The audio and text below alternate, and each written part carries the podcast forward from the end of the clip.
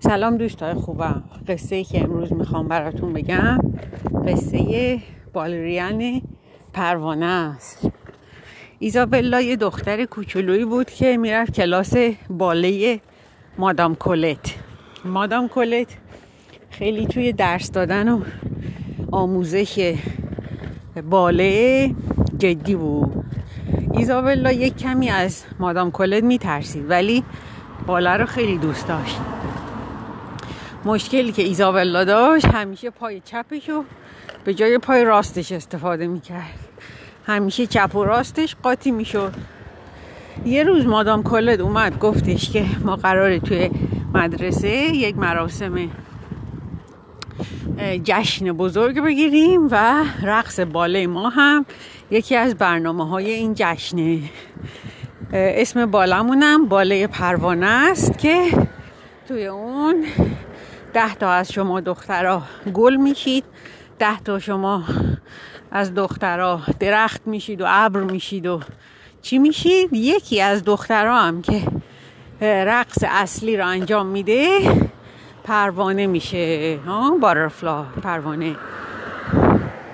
ایزابلا خیلی دوست داشت که اون نقش رقص پروانه رو اون به دست بیاره. این بود که خیلی تمرین می‌کرد. ولی هر روز مادام کولت بهش می‌گفت که ایزابلا باز هم پای چپت رو اشتباه به جای پای راستت گذاشتی جلو. ایزابلا خیلی ناراحت بود. یه روز به مادرش گفت که اینطوره داستان. مادرش خندید و یک دستبند قشنگ برای ایزابلا درست کرد و گفت بیا این دستبند رو ببند به دست راستت. که هر وقت خواستی از چپ یا راست استفاده کنی بدونی کدوم طرف دست راستته. ایزابلا خیلی خوشحال شد.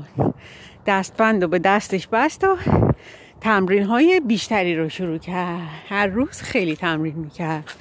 تا اینکه یک روز بالاخره مادام کلت اومد نقش ها رو گفت و به ایزابلا گفت نقش بالرین پروانه هم به تو می‌رسه.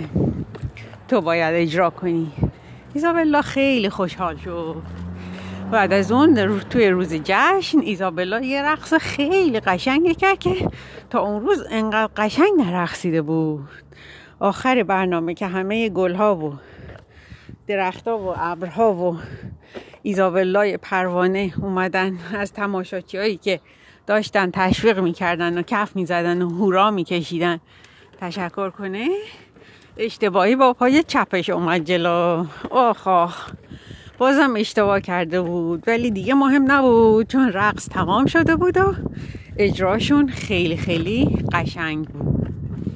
اینم از قصه امروز ما. دوستای خوبم. نکته های اخلاقی این داستان این که مادر ایزابلا مثل خیلی از مادرهای دیگه محبت می‌کرد. و ایزابلا خیلی خوب شد که. خیلی خوب شد که مشکلش رو به مادرش که مهربون بود گفت. چون مادرش تونست یه فکری براش بکنه.